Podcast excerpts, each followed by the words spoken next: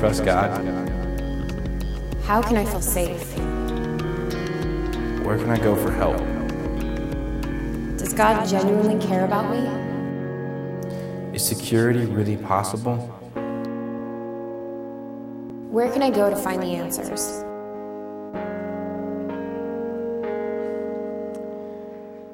Over the past three years, our city has experienced some extreme difficulty. And it's affected, I'm sure, every person in this room in some way, shape, or form. Some of those statistics that were just in that video were overwhelming. To think about that taking place right here in our city where we live and that we're a part of. And one thing that has happened as a result of our economy and all that's transpired over the past three years is people have begun to ask some very serious and some very major questions. I'm sure you have, as I have. Begin to ask some questions that are just difficult. But there is something that is more important than the questions that we're asking, and that is where we are looking for the answers to those questions. We believe at Hope that the Word of God is our ultimate source of wisdom and truth. And regardless of our situation, of our circumstance, or what we're walking through, that the Word of God speaks to the heart of every issue that we navigate through on the earth, even when it comes to a difficult time that we've been walking through and that we are walking through. The Word of God speaks to the heart of the issue. And we believe at Hope we are dependent on the Word of God. And one of the ways that expresses itself is that as we preach and teach here at Hope, we teach verse by verse through the Bible.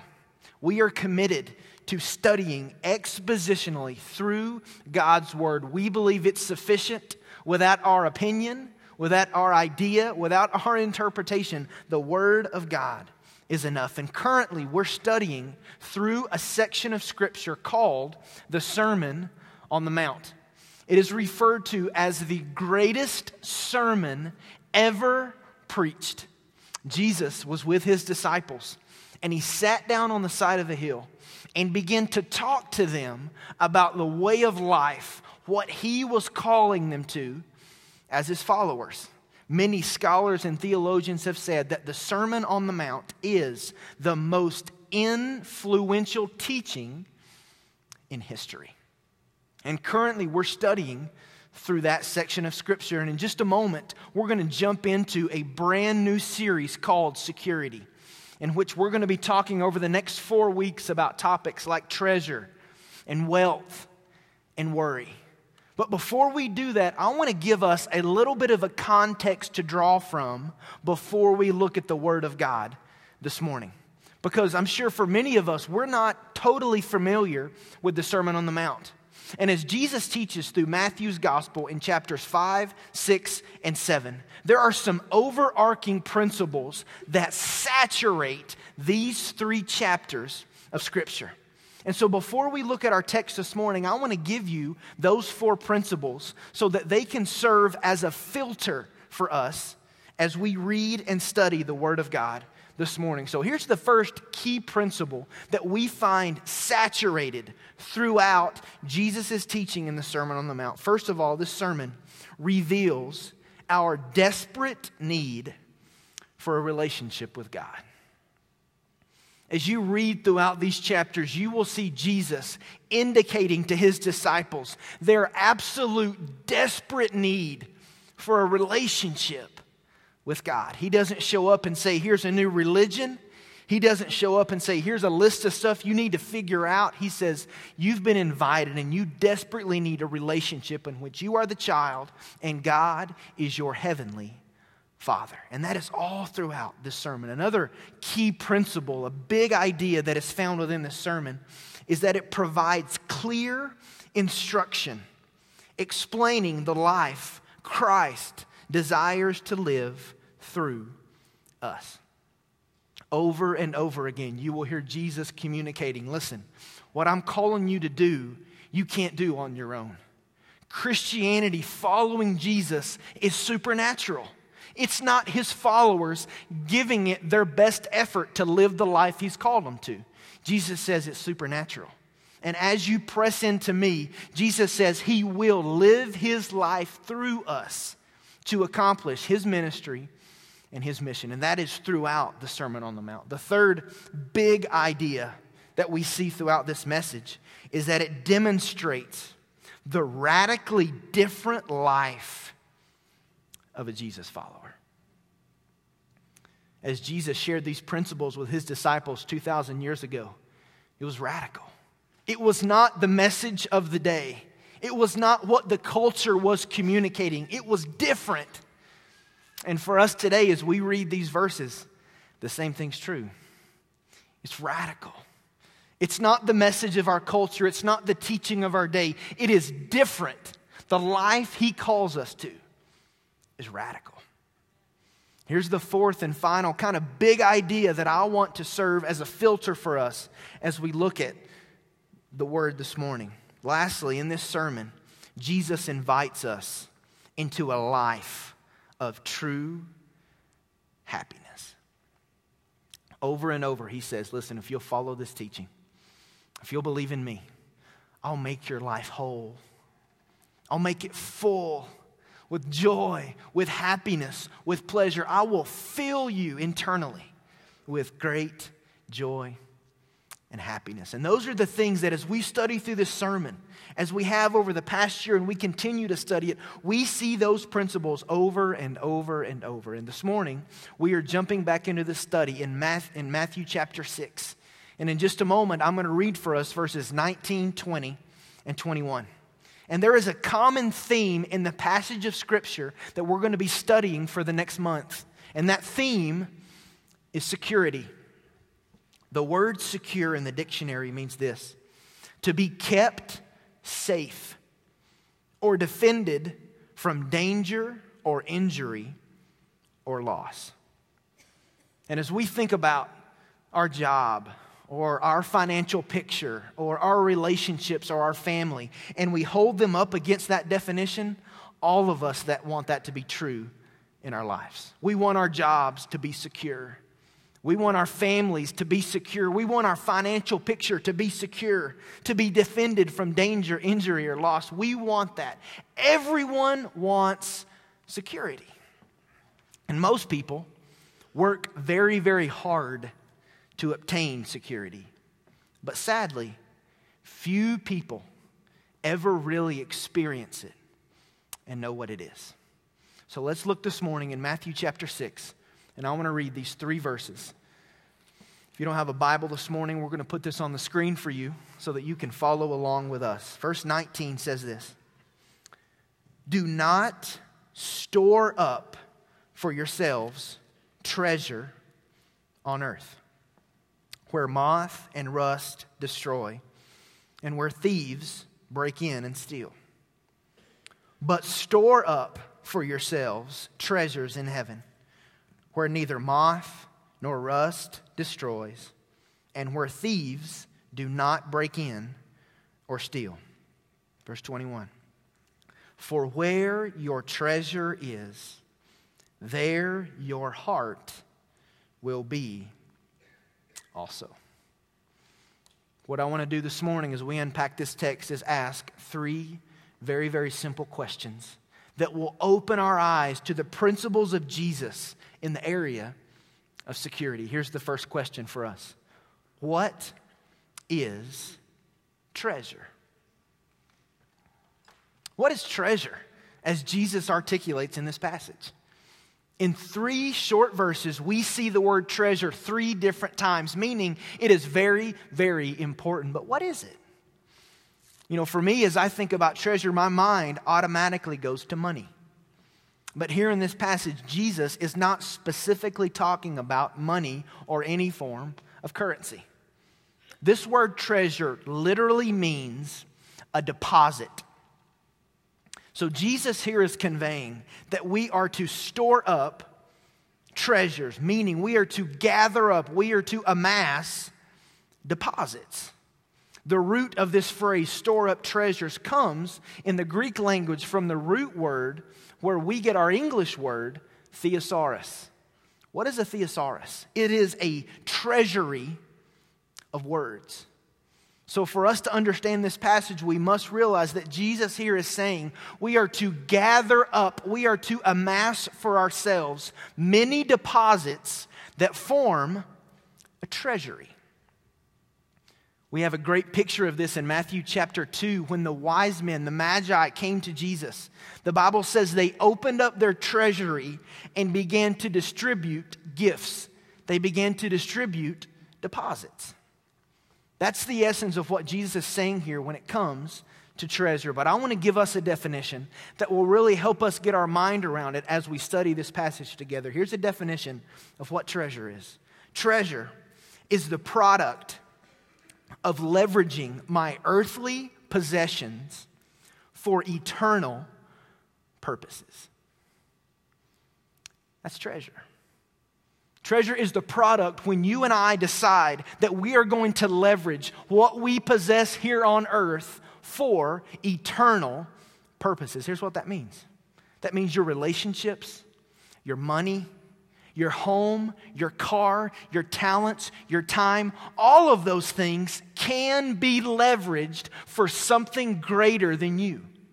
They can be leveraged for eternal purposes. That's why God has entrusted them to us. That's His design. And for us to leverage those resources, to leverage those things for anything other than eternal purposes is outside of God's design. For many of us, I'm sure we have a lot of possessions. But have you ever stopped to ask the question God, why have you entrusted this to me? Well, He's given it to you to leverage it.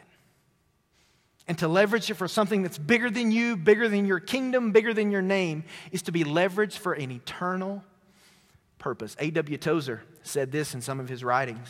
He said, Any temporal possession can be turned into everlasting wealth.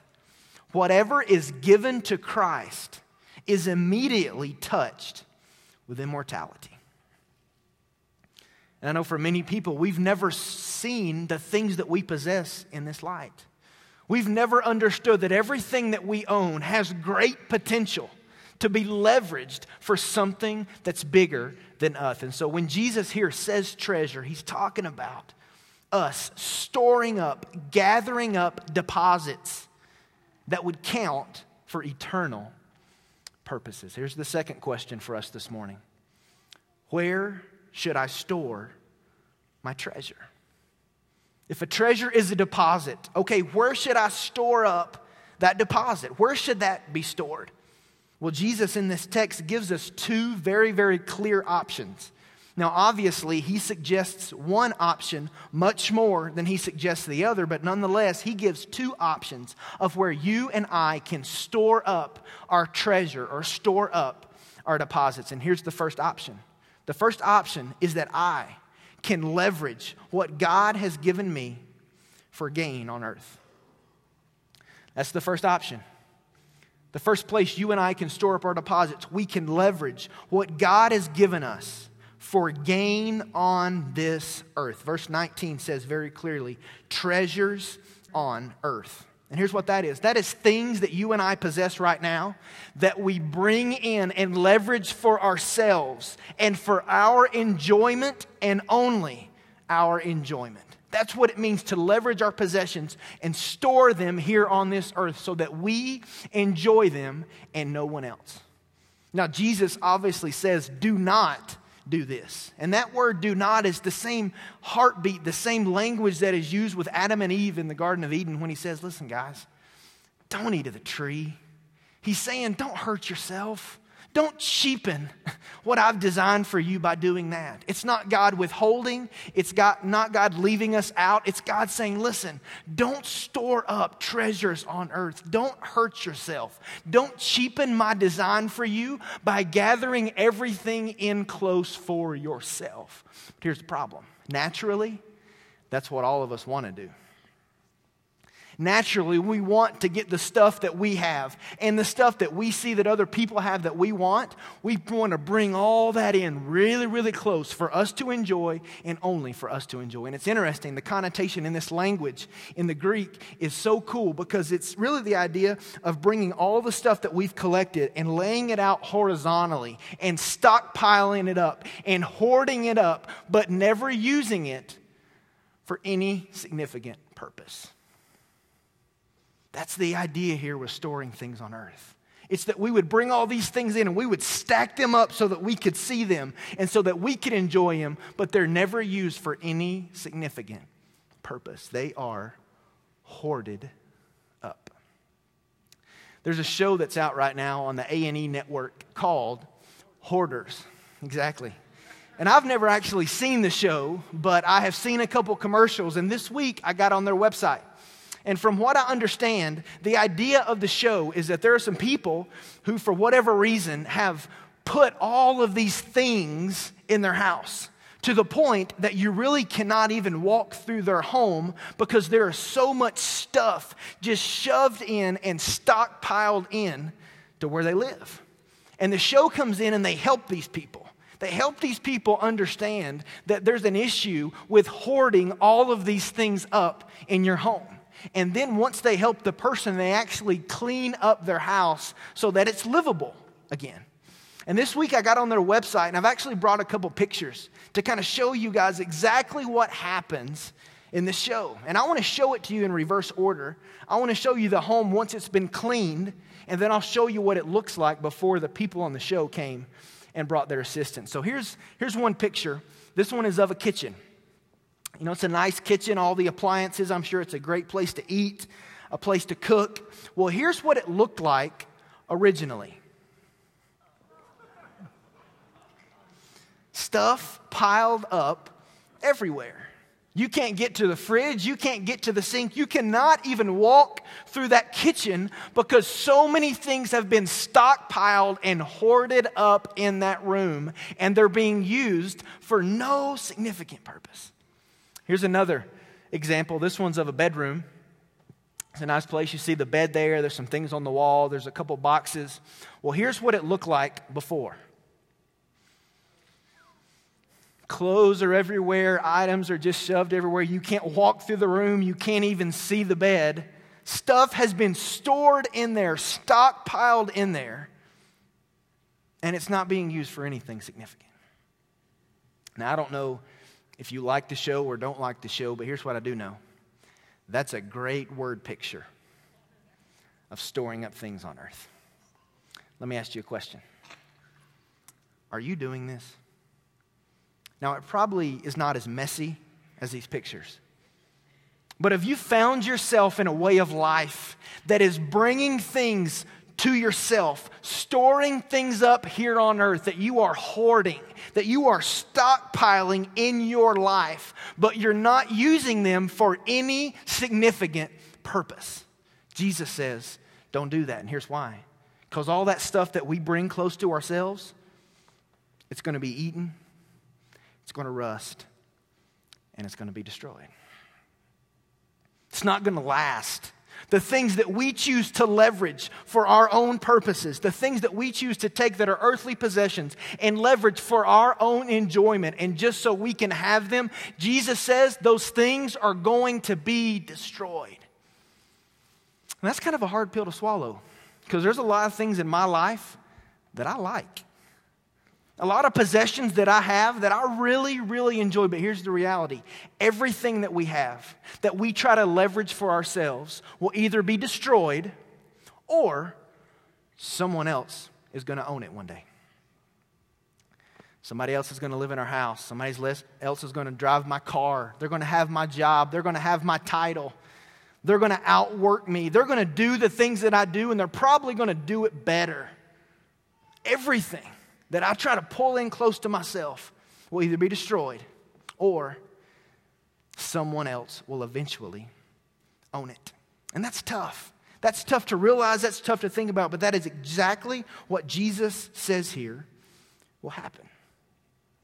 You know, the antonym to the word generous, which is a word we say a lot here at Hope. The antonym, the opposite, is the word tight fisted.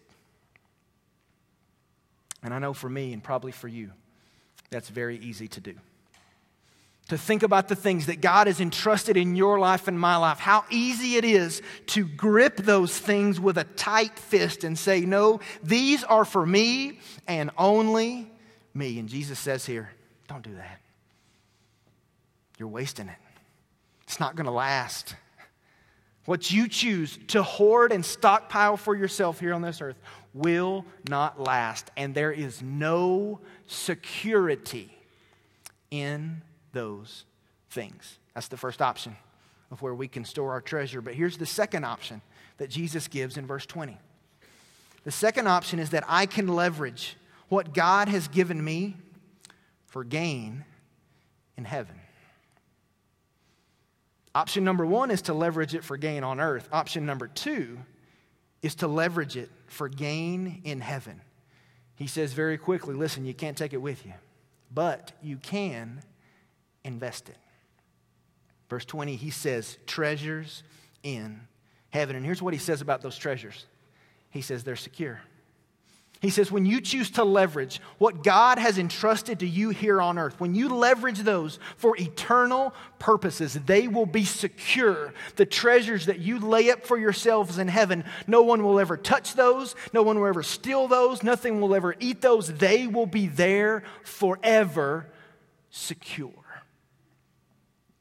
There's a lot of different people who teach a lot of different things when it comes to understanding this, this promise of reward in heaven. Some people would say, Christian, your reward's in heaven.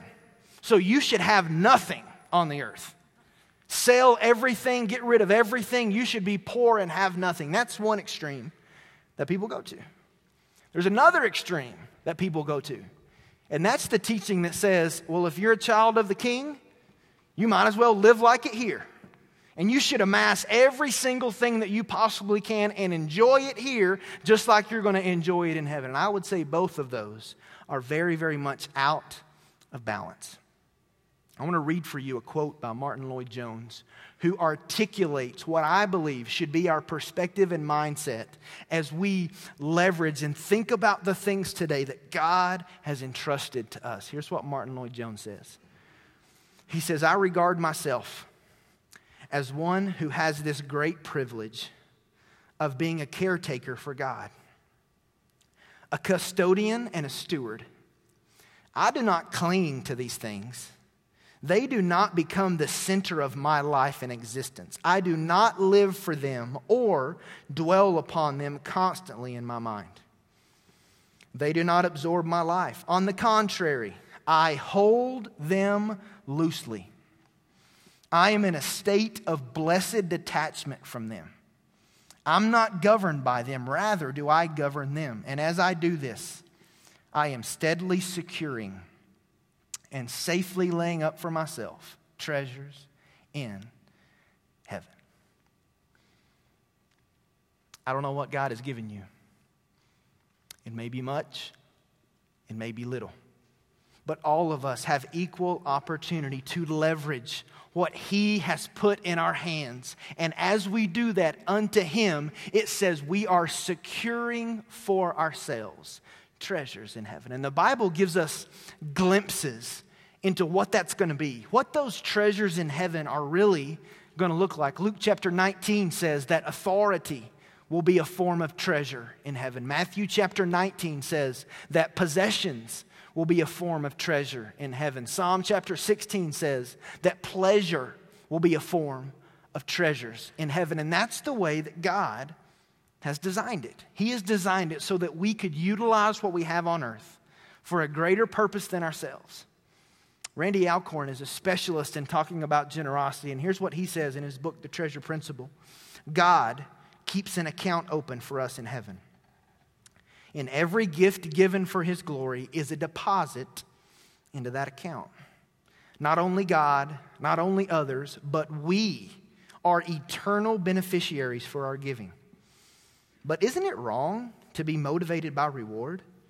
If it were wrong, Christ wouldn't offer it to us as motivation. Reward is His idea, not ours. Our instinct is to give to those who will give us something in return. But Jesus told us to give to the poor, to the crippled, to the lame, the blind. Although they cannot repay you, you will be repaid at the resurrection of the righteous. If we give to those who can't reward us, Christ guarantees he will personally reward us in heaven.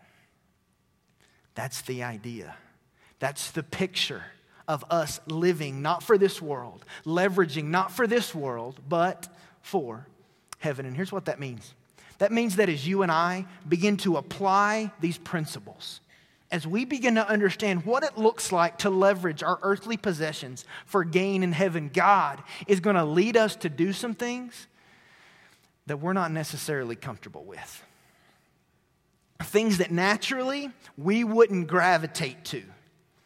God is going to lead us as His church to serve and give and invest in people who we don't like, people who don't look like us, people that don't go where we go, who don't act like we act, who don't smell like we smell, who don't enjoy what we enjoy, and who don't live in the part of the world that we live in. And as I think about that, there's a part of me that's kind of uncomfortable. There's a part of me that to say, God, whatever you want to leverage my resources for, I'm good. Just show me, God. I want to do it. And here, but here's the here's the trump card for me that gets me past my insecurities, that gets me past the things I'm comfortable with. Here's the deal. We are the church representing the King of Kings and the Lord of Lords. We're not the Boy Scouts. We're not the Salvation Army, though those are great organizations. We are the church we are to be agents of change, agents of hope in a dark and a deprived world. And as we operate through our lives, we should be representing, we should be the hands and the feet of Jesus. If there is anyone who should be passionate about seeing our communities transformed, about lives being changed, about people encountering the living God, it should be the church. And as He begins to press His life out through us, we'll begin to be passionate about the things God is passionate about. We'll begin to love what He loves, be broken over the things He's broken over, and we will be a physical representation of His life on the earth as His church.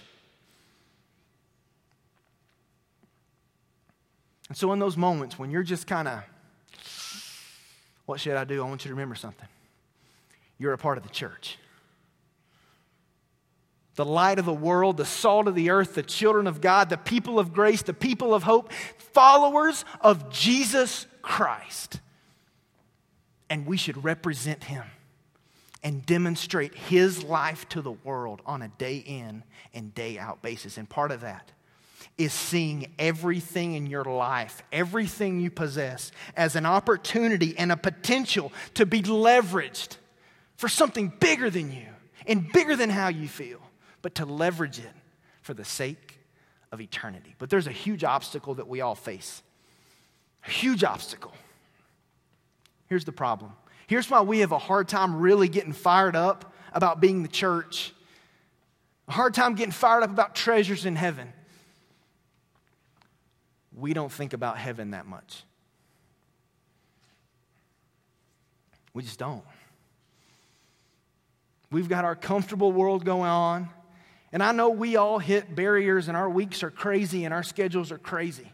But the Bible gives us clear instruction that we are to set our minds on things above, not on earthly things. That's important.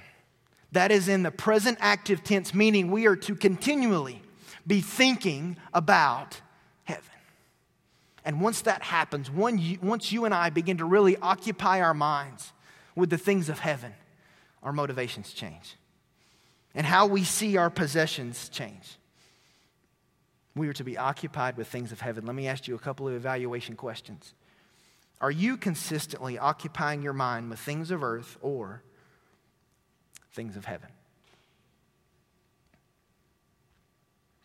Is your life focused on obtaining things for enjoyment here or investing in things to come? Would the people around you say you are more passionate about the things of earth or the things of heaven? What do you possess right now that is being leveraged for gain in heaven? If you ever have the opportunity to go spend some time with the persecuted church on the other side of the world, one of the main things they want to talk about is heaven. Life's tough for them here. And they spend moment by moment by moment reminding themselves that where we are is temporary. There's a better day coming. We're headed somewhere. God is setting up for us a place called heaven where we will spend eternity worshiping Him. Our problem is we're not thinking about that that much. I want to challenge you. Put practices in your life that force you not to think about this world, not to focus on the struggles or the issues or the comforts of this world, but allow you to occupy your mind with the things of heaven. Jesus says if you got to choose, and you do have to choose where to store your treasure, store it for gain in heaven. Third question for us this morning Why is this a big deal?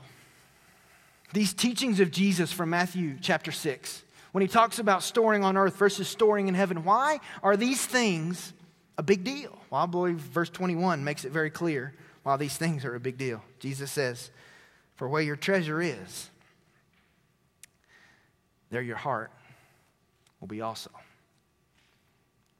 John MacArthur, in his commentary, says Jesus goes on to point out that a person's most cherished possession and his deepest motives and desires are inseparable. For where your treasure is, there your heart will be also. They will either both be earthly or they'll both be heavenly. It is impossible to have one on earth and one in heaven. You see, if I want to know you really and what you're treasuring, what you're living for, I don't need to ask you to tell me. Here's what I need to do I need to look at your calendar. I need to look at your bank account. I need to look at the things that you are building your life around because that will reveal what you're living for. That will reveal either that you are storing up, you are hoarding up things for yourself, or you are leveraging the things in your life for the next world. That'll tell the tale. Because our deepest motivations and our treasure are always in the exact same place. And as we close today, I want to give you two reasons why.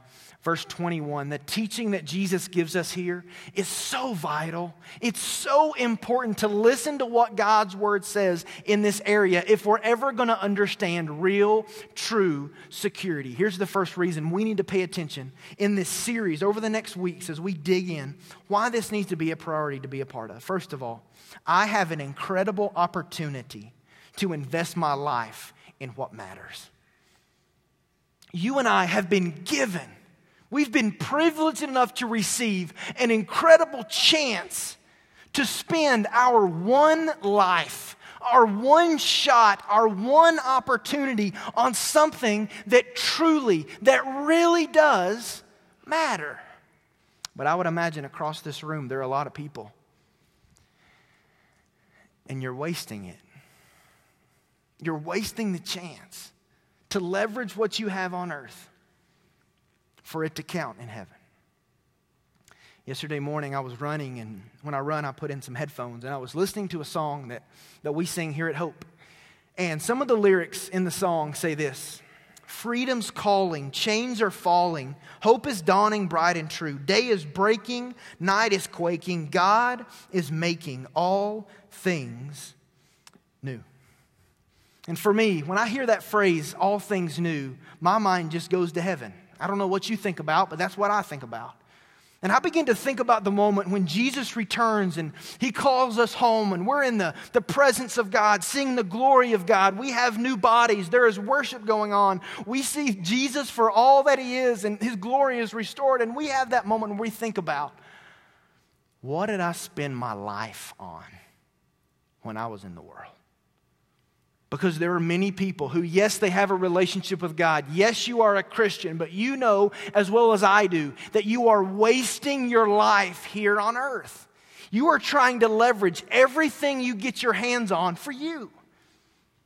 You're investing into your small, little, minute kingdom that's going to count for your time here on earth rather than leveraging it for eternity. And trusting that God will use it and take care of you in the process. The first reason we should take this stuff serious because we have an opportunity for our life to count. And we just have one chance, one life. And for me, I desire much for it to count for eternity. Here's the second reason I believe we should take this serious. Because ultimately, my security is dependent on God, not my possessions.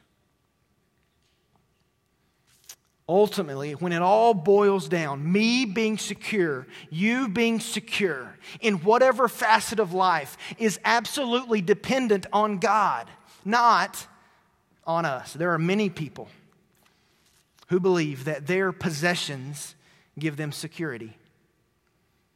And they think at the very center of what it means to be secure is having the nice house and the car and the bank statement having the right number and all of the things around them. And, and the devil has tricked them into believing into a false sense of security because there's no security in our possessions. Real security is centered in who God is. And if you are leveraging your life, if you're leveraging your possessions for Him, and storing up treasures in heaven. We're going to talk about this in a few weeks, but He promises to take care of you. He does. He said, regardless what the stock market's saying, what the bank account says, you're my child and I will take care of you because ultimately God is our source of security. Our security is dependent on Him, not the stuff that we have around us. Randy Alcorn also said this God wants your heart. He isn't looking just for donors for his kingdom, those who stand outside the cause and dispassionately consider acts of philanthropy. He's looking for disciples immersed in the causes they give to. He wants people so filled with vision for eternity that they wouldn't dream of not investing their money, time, and prayers where they will matter most. Everyone in this room has potential to leverage the things that God has entrusted to you, and only you know what they are.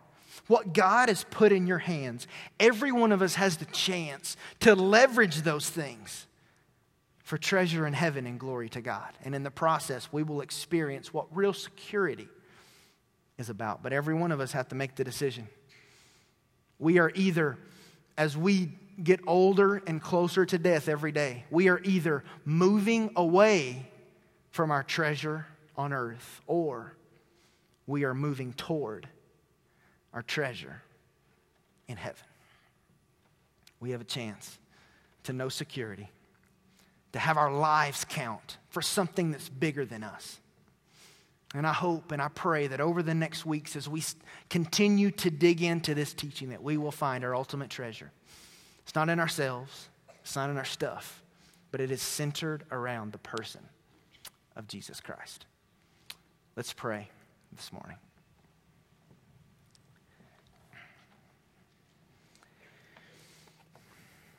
I do not know how God is stirring in your heart this morning. But I want you to take a few moments and I want you to think about the things He's entrusted to you. I want you to think about the things God has put in your hands, the earthly possessions. I want to ask you the question how are you leveraging them? how are you leveraging those things? Are you a person who is stockpiling them up for your enjoyment, but they're not being used for any significant purpose? Or are you someone who understands that if it's really going to last, if it's really going to be secure, where to invest it? Just a moment, our team's going to lead us in a song just to, just to respond this morning to the Word of God. And you may be here today and maybe you don't have a relationship with Jesus. You don't know what it means to have a relationship with God. We've had people in our other services who have come up and said, I don't understand. I want to be saved. Maybe that's you. We're going to have some pastors and prayer volunteers around the room, and they'd love just to talk to you about that. Talk to you about what it means to have a relationship with Jesus. For others of us, this is a great opportunity just to evaluate our lives, to hold our lives up to the light of the Word of God. And think about are we following His teachings? God, as some of us in the next few moments pray and listen, some of us are going to sing.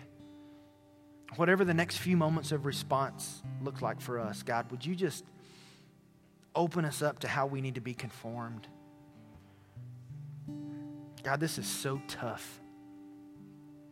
Lord, none of us have figured it out. But Lord, we pray that you would you would teach us, you would lead us, you would help us, you would show us what real security when it comes to our treasure is all about.